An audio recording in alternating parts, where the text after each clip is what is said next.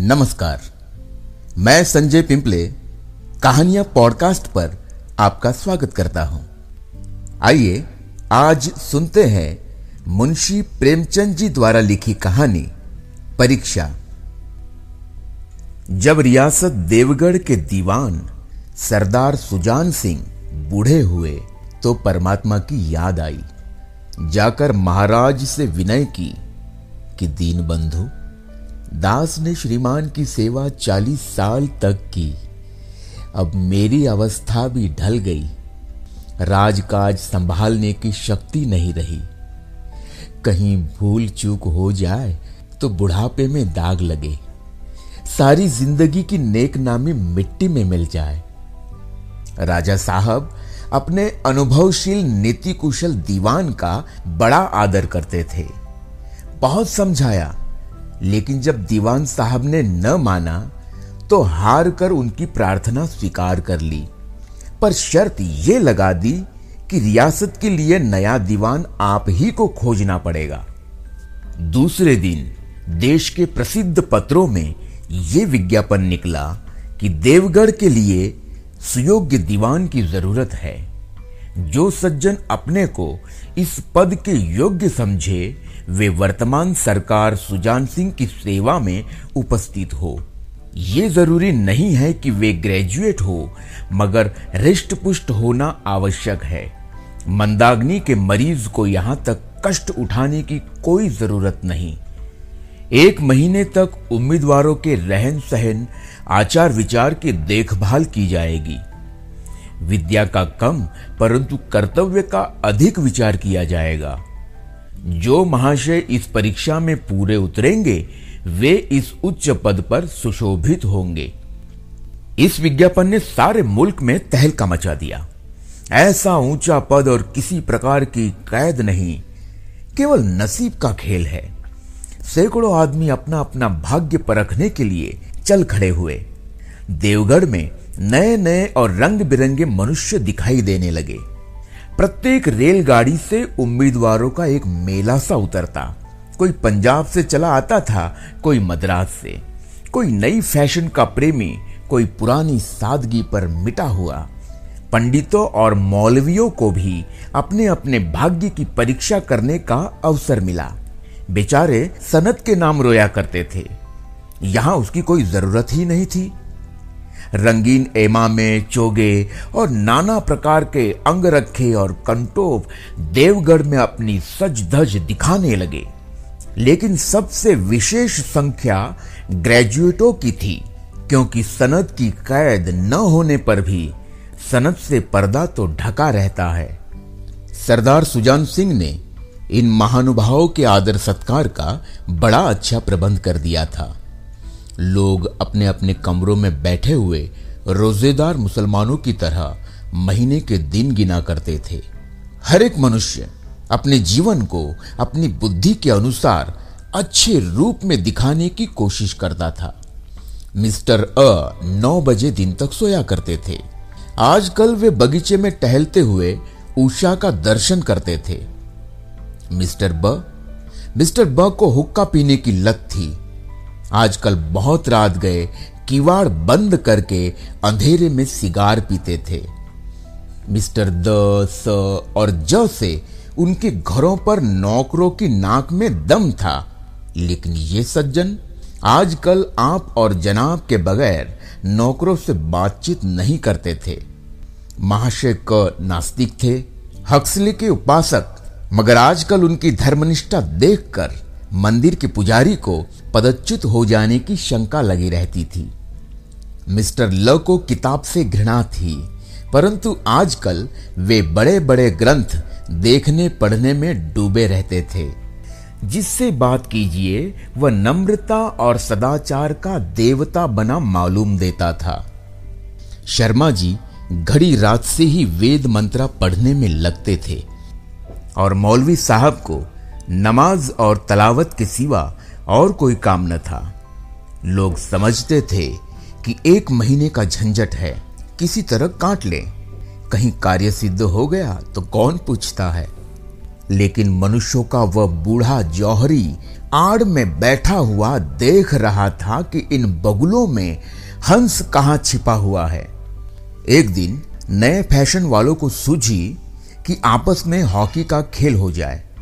ये प्रस्ताव हॉकी के मंजे हुए खिलाड़ियों ने पेश किया। यह भी तो आखिर एक विद्या है, इसे क्यों छिपा रखे। संभव है कुछ हाथों की सफाई ही काम कर जाए। चलिए, तय हो गया। फील्ड बन गई, खेल शुरू हो गया और गेंद किसी दफ्तर के अप्रेंटिस की तरह ठोकरे खाने लगा। रियासत देवगढ़ में ये खेल बिल्कुल निराली बात थी। पढ़े लिखे भले मानुस लोग शतरंज और ताश जैसे गंभीर खेल खेलते थे। दौड़ कूद के खेल बच्चों के खेल समझे जाते थे। खेल बड़े उत्साह से जारी था।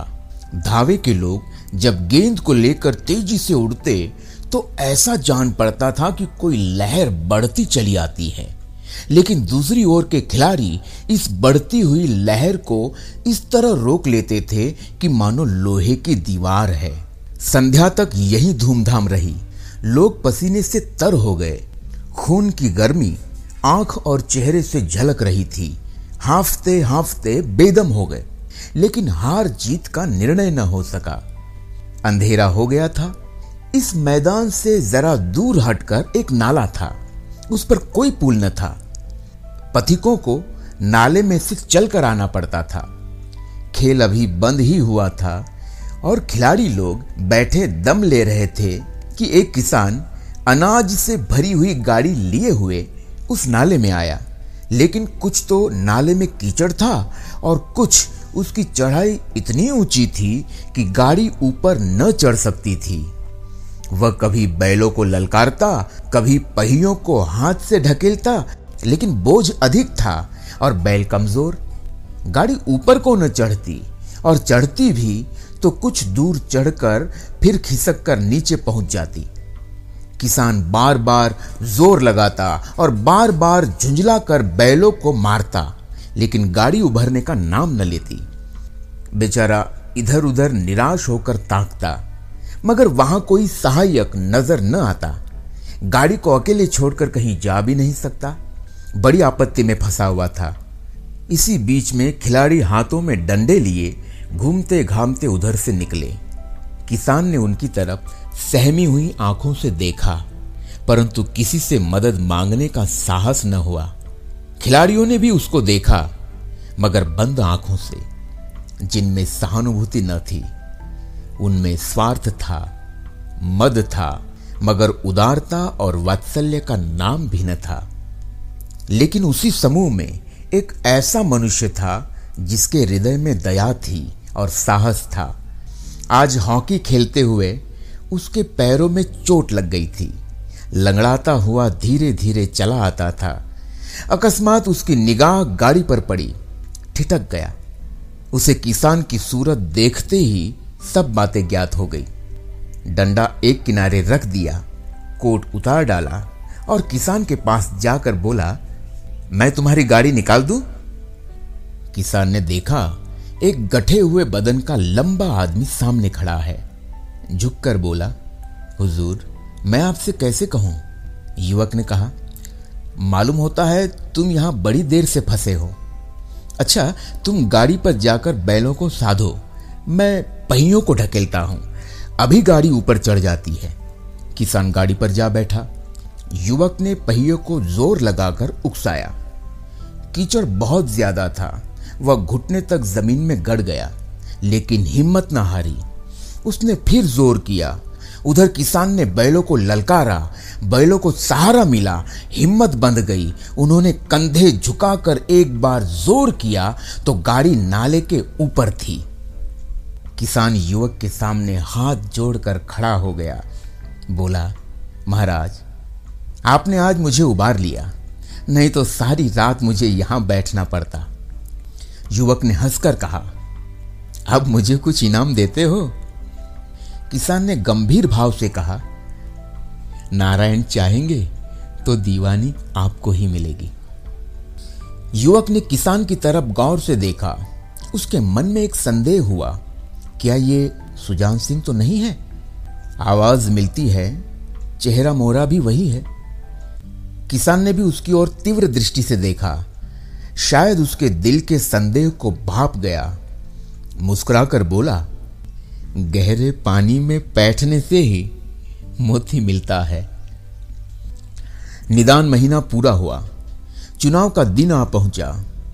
उम्मीदवार लोग प्रातःकाल ही से अपनी किस्मतों का फैसला सुनने के लिए उत्सुक थे। दिन काटना पहाड़ हो गया। प्रत्येक के चेहरे पर आशा और निराशा के रंग आते थे। नहीं मालूम आज किसके नसीब जागेंगे, न जाने किस पर लक्ष्मी की कृपा दृष्टि होगी। संध्या समय राजा साहब का दरबार सजाया गया। शहर के रईस और धनाढ्य लोग, राज्य के कर्मचारी और दरबारी तथा दीवानी के उम्मीदवारों का समूह सब रंग बिरंगी सज धज बनाए दरबार में आ विराजे।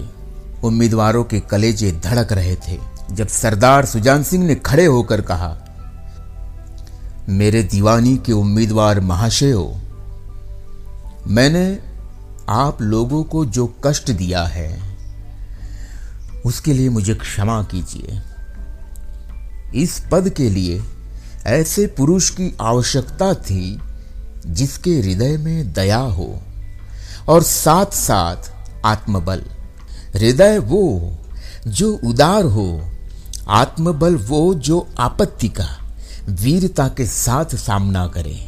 और इस रियासत के सौभाग्य से हमें ऐसा पुरुष मिल गया। ऐसे गुण वाले संसार में कम है, और जो है वे कीर्ति और मान के शिखर पर बैठे हुए हैं। उन तक हमारी पहुंच नहीं। मैं रियासत के पंडित जानकी नाथ सा दीवान पाने पर बधाई देता हूं। रियासत के कर्मचारियों और रईसों ने जानकी नाथ की तरफ देखा। उम्मीदवार दल की आंखें उधर उठी, मगर उन आंखों में सत्कार था, इन आंखों में ईर्ष्या। सरदार साहब ने फिर फरमाया, आप लोगों को यह स्वीकार करने में कोई आपत्ति न होगी कि जो पुरुष स्वयं जख्मी होकर भी एक गरीब किसान की भरी हुई गाड़ी को दलदल से निकाल कर नाले के ऊपर चढ़ा दे, उसके हृदय में साहस, आत्मबल और उदारता का वास है। ऐसा आदमी गरीबों को कभी न सताएगा। उसका संकल्प दृढ़ है जो उसके चित्त को स्थिर रखेगा। वो चाहे धोखा खा जाए, परंतु दया और धर्म से कभी न हटेगा।